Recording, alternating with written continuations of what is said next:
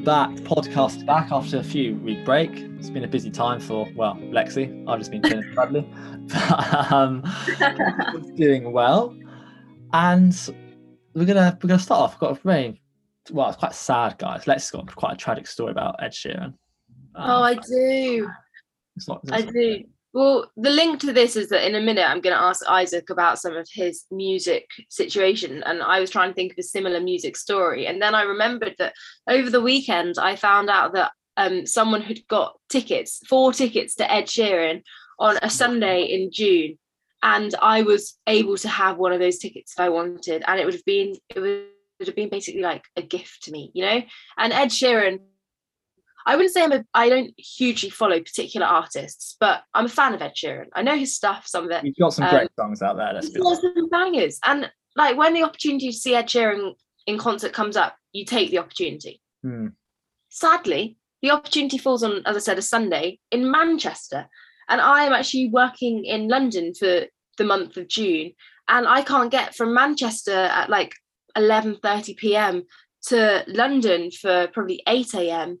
in the time without losing out on sleep. And uh, maybe I'm just not committed. Um, but sadly, the the opportunity passed me by. Um, and I think that place has now been filled. So if anyone's listening, I'm afraid there is no longer a ticket going. We can't get um, inside access to Ed Sheeran's concerts. That's quite sad. Yeah, yeah, it really is. But on to slightly more positive music things. Isaac, tell me about your Spotify experience recently. What's going on? So I've always had an account, and to be honest, I've- been one of those people. I've I've never bothered to make my own playlists. I just I listen to others. I listen. I, I would search a song if I want to listen to it, or like a few, and put them in the queue. But last night had a bit of me time, and I was like, okay, let's make some playlists. So I've gone and just made like eight, and Whoa. each one's a vibe, in my opinion. Um, go and check it out, Isaac Price. Wow. I, I don't think people people don't know we're doing this on Zoom and my jaw was dropped at the prospect of not creating your own playlist. I feel like others will do as well. Quite radical, isn't it? Yeah. But- Okay. Mm, We've got playlists now. yeah. And what is your best named playlist and your favorite description of the playlist? Um, so one, I've got my mum and dad passed a vibe check, and the description is tunes the rents know and love, and now I do too. Oh, that's strong. Oh, I, That's I don't know. I was like, that's the best pop title playlist I've ever seen in my life. I'm gonna put that. And Dad passed there. the vibe. and what songs does it have on it? What kind It's of very sort of just every sort of parent would know the song. okay. like that sort of, I would say, what seventies, eighties era. Also, like those songs maybe like from the sixties where like, your parents grew up a bit like in their twenties, listening back, you know, in time. Oh, can can I have an example? I can't think of. So you've got um, some like Joe Madness, Oh yeah, yeah, yeah, yeah. Madness, you know, a bit like Johnny Cash, Yes. yeah, okay. Beatles, John Lennon. Oh, got you. Then you've got people. You've got uh, uh, Bryan Adams, Lionel Richie. I mean, oh yeah, some, Okay. some top, that's top strong. That's strong. And that that music is honestly the best. Obviously. Well, I'm so pleased that you have discovered the function of of creating playlists, and uh, I feel like you're suddenly going to go from zero to a hundred on the play- playlist real fast. yeah, it's gonna be a vibe. we'll come back next time. I'll be all over it. Yeah, we can have a playlist to start the podcast with. Yeah, gonna be my music. Huge. Um, but enough about our playlist and Ed Sheeran tragedy. We're going now to listen to the finale of Ruth, looking at the Ruth chapter four. See you there.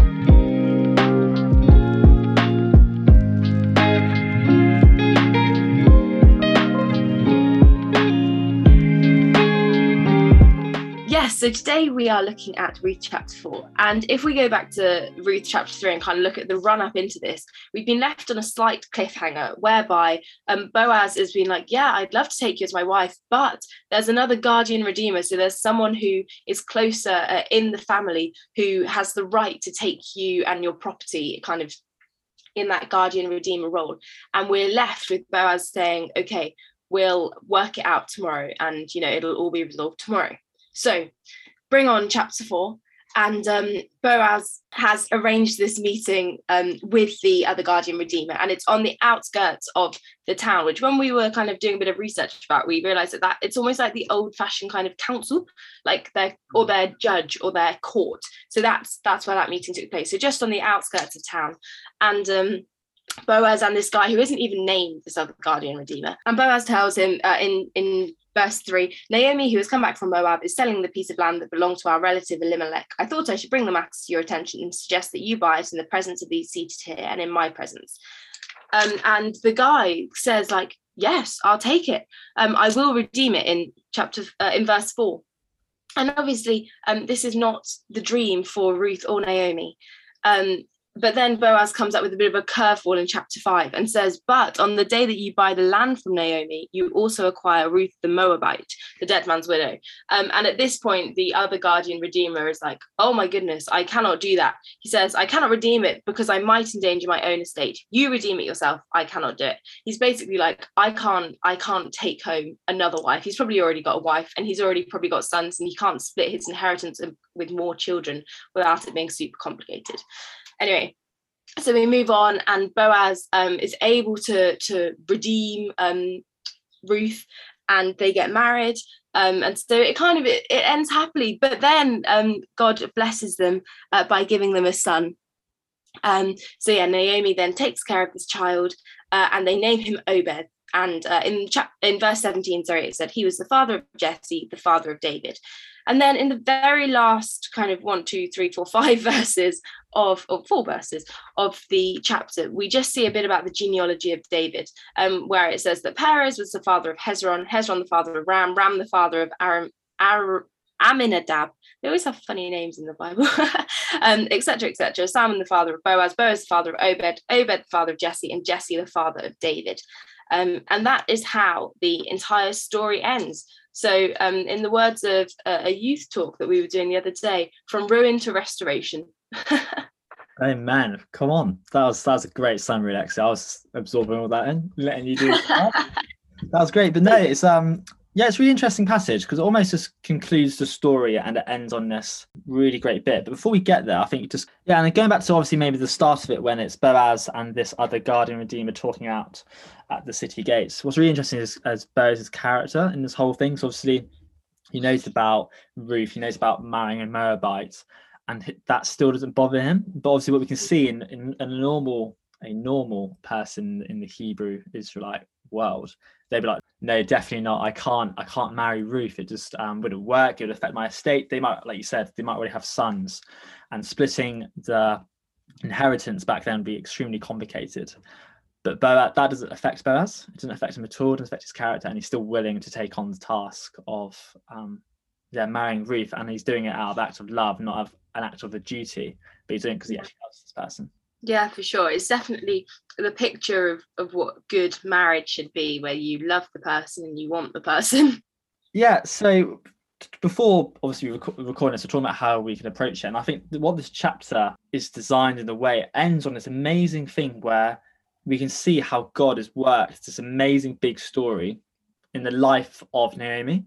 Generally, the literal design of this book is actually stunning when you look at it. So, yeah, so we see at the beginning of the story, you know, Ruth was loyal to Naomi, and then we see at the end of the story, Boaz is still being loyal um, to Ruth and Naomi. And there's um, lots of symmetry throughout this book when it's written. When we see the story ends, obviously, with this reversal from chapter one, as I just mentioned, yeah, it it deals with you know, in chapter one, we had the death of the husband, the death of sons. Naomi's lost everything, and now it ends with a new son giving this love, this amazing joy to Naomi and this symmetry has happened throughout the whole book. So, yeah, so if you look at chapter two and three, obviously the middle chapters, you know, each chapter starts with Ruth and Naomi making a plan for their future.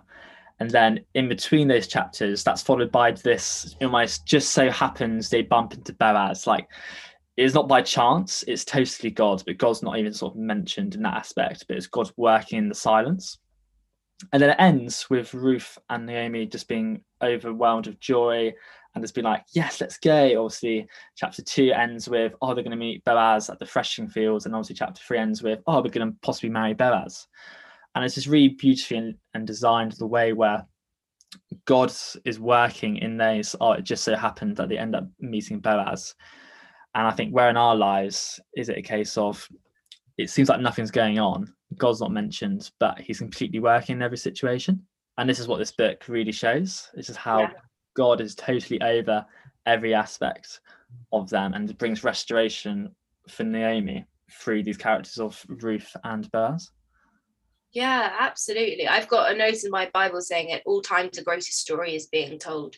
And it's like, yeah, at all times, even when we can't see it, God is is weaving in our lives and is working in our lives um, to create something kind of beautiful ultimately, even if at the time we can't see it. Mm.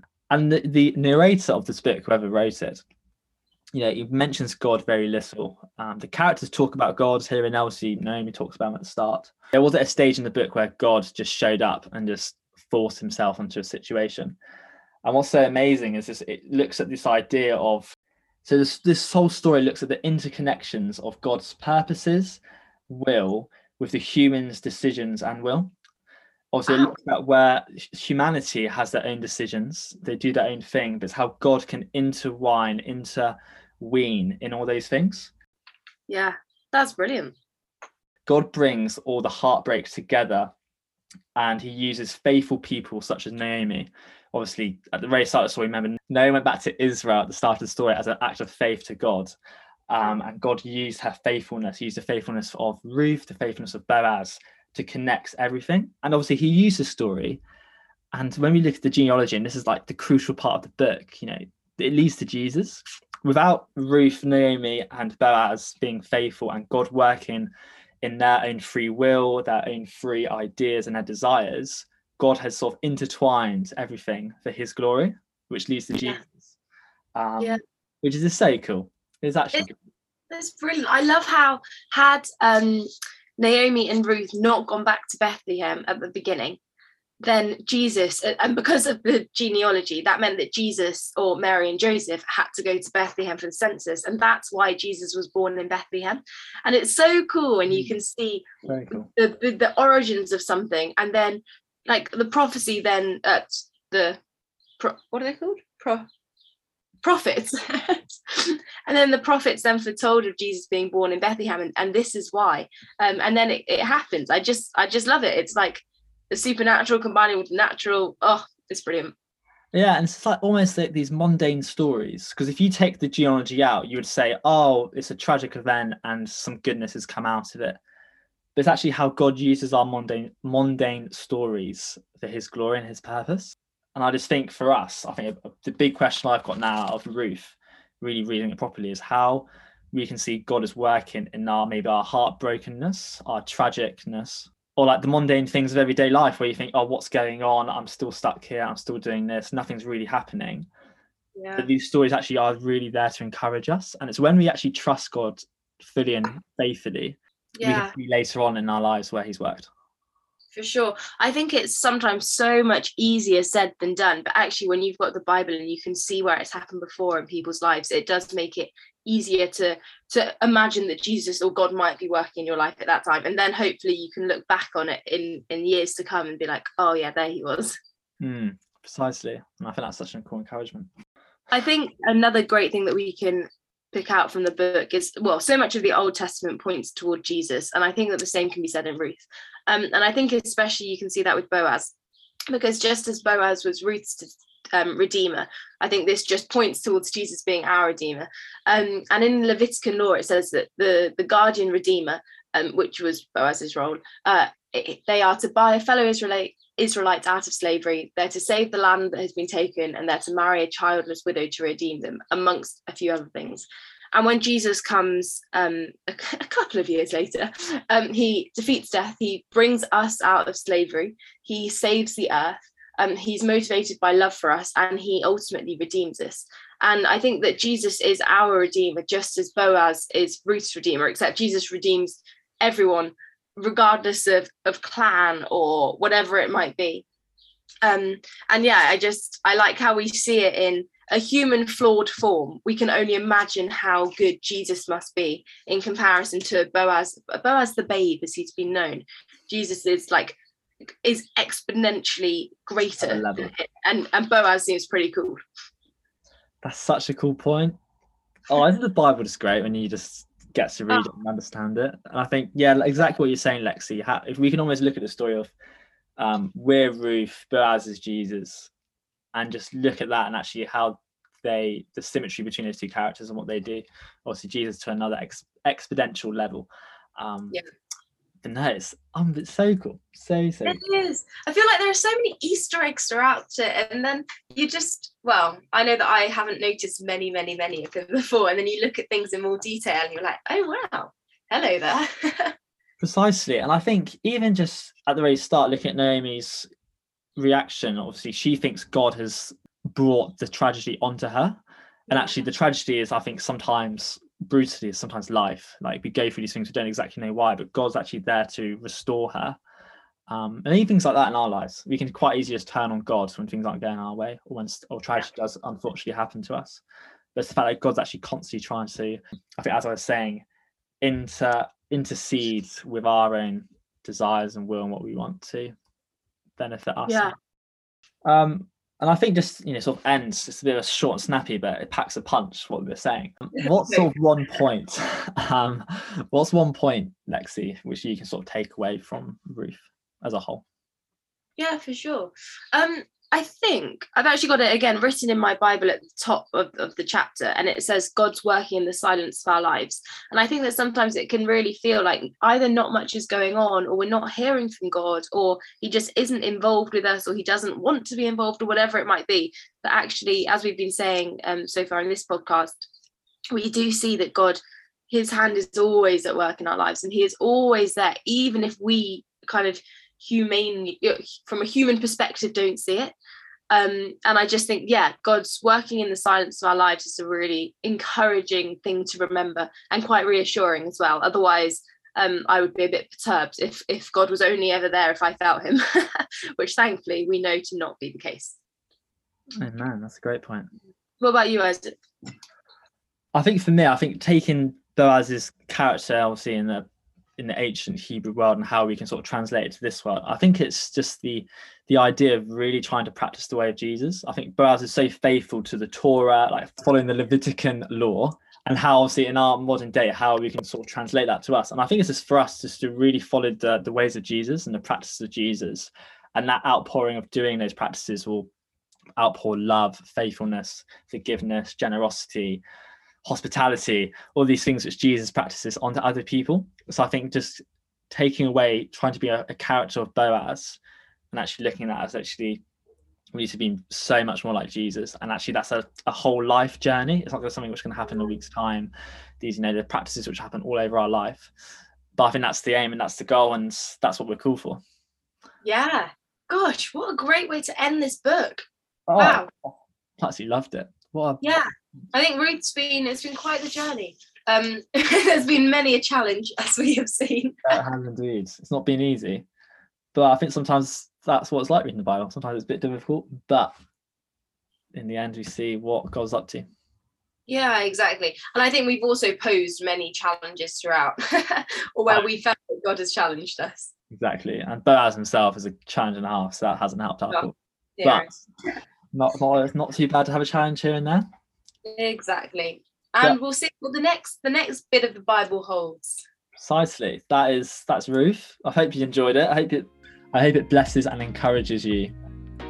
yeah absolutely and until next time um be blessed have great weeks and fingers crossed we can enjoy the sunshine Amen. See ya. bye